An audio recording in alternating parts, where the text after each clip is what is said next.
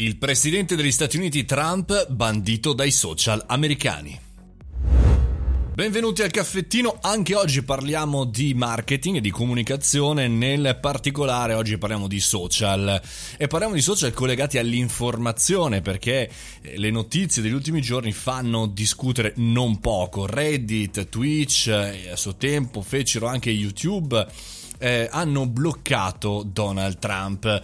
Eh, perché? Perché chiaramente su queste piattaforme i profili sospesi collegati al presidente incitavano all'odio, violavano le loro norme, eccetera, eccetera, eccetera. Sembra essere in realtà un'azione quasi nuova, innovativa, perché insomma per quanto riguarda i social, dopo Twitter, dopo Snapchat, si sono un po' accodati tutti, ad eccezione di Facebook, stanno in qualche maniera agendo per andare a filtrare alcuni contenuti, eh, diciamo così, un po' troppo in là, un po' troppo eh, problematici, come l'odio in base all'identità di genere, etnia e razza, eh, come in alcuni casi, oppure anche fake news banalmente. Ma perché?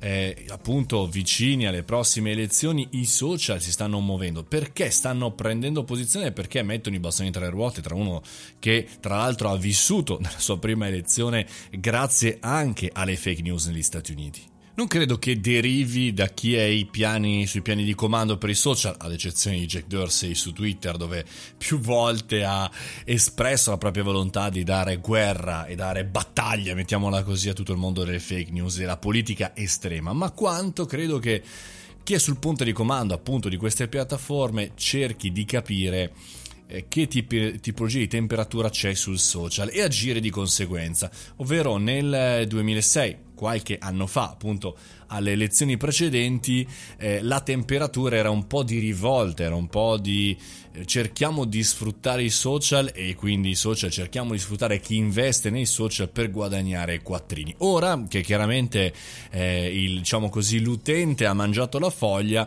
eh, magari i social cercano, chiaramente questo è un commento generalista, ma secondo me ci sta, cercano di inseguire i propri utenti per non farli scappare dall'una all'altra piattaforma, non farli spostare. E una delle cose che in questo periodo sta funzionando moltissimo è chiaramente eh, il fatto del volemos bene, no a razzismo, no a contenuti, senza veramente un qualche cosa di importante, non c'è una vera lotta alle fake news, altrimenti i social, come spesso abbiamo detto, avrebbero e sceglierebbero un'altra condotta, quella chiaramente di verificare gli utenti e bannare in maniera definitiva gli utenti senza eh, permettere di fare altro, oppure ancora la carta identità virtuale, mi sembra una cosa molto retro appartenente agli anni 90, oppure ancora ci sono tantissime possibilità. Quindi non illudiamoci in questo momento che i social siano dalla parte giusta della ragione. Speriamo che in futuro diventino meno piattaforme e più editori, con anche chiaramente una responsabilità su quello che si pubblica online, per l'appunto.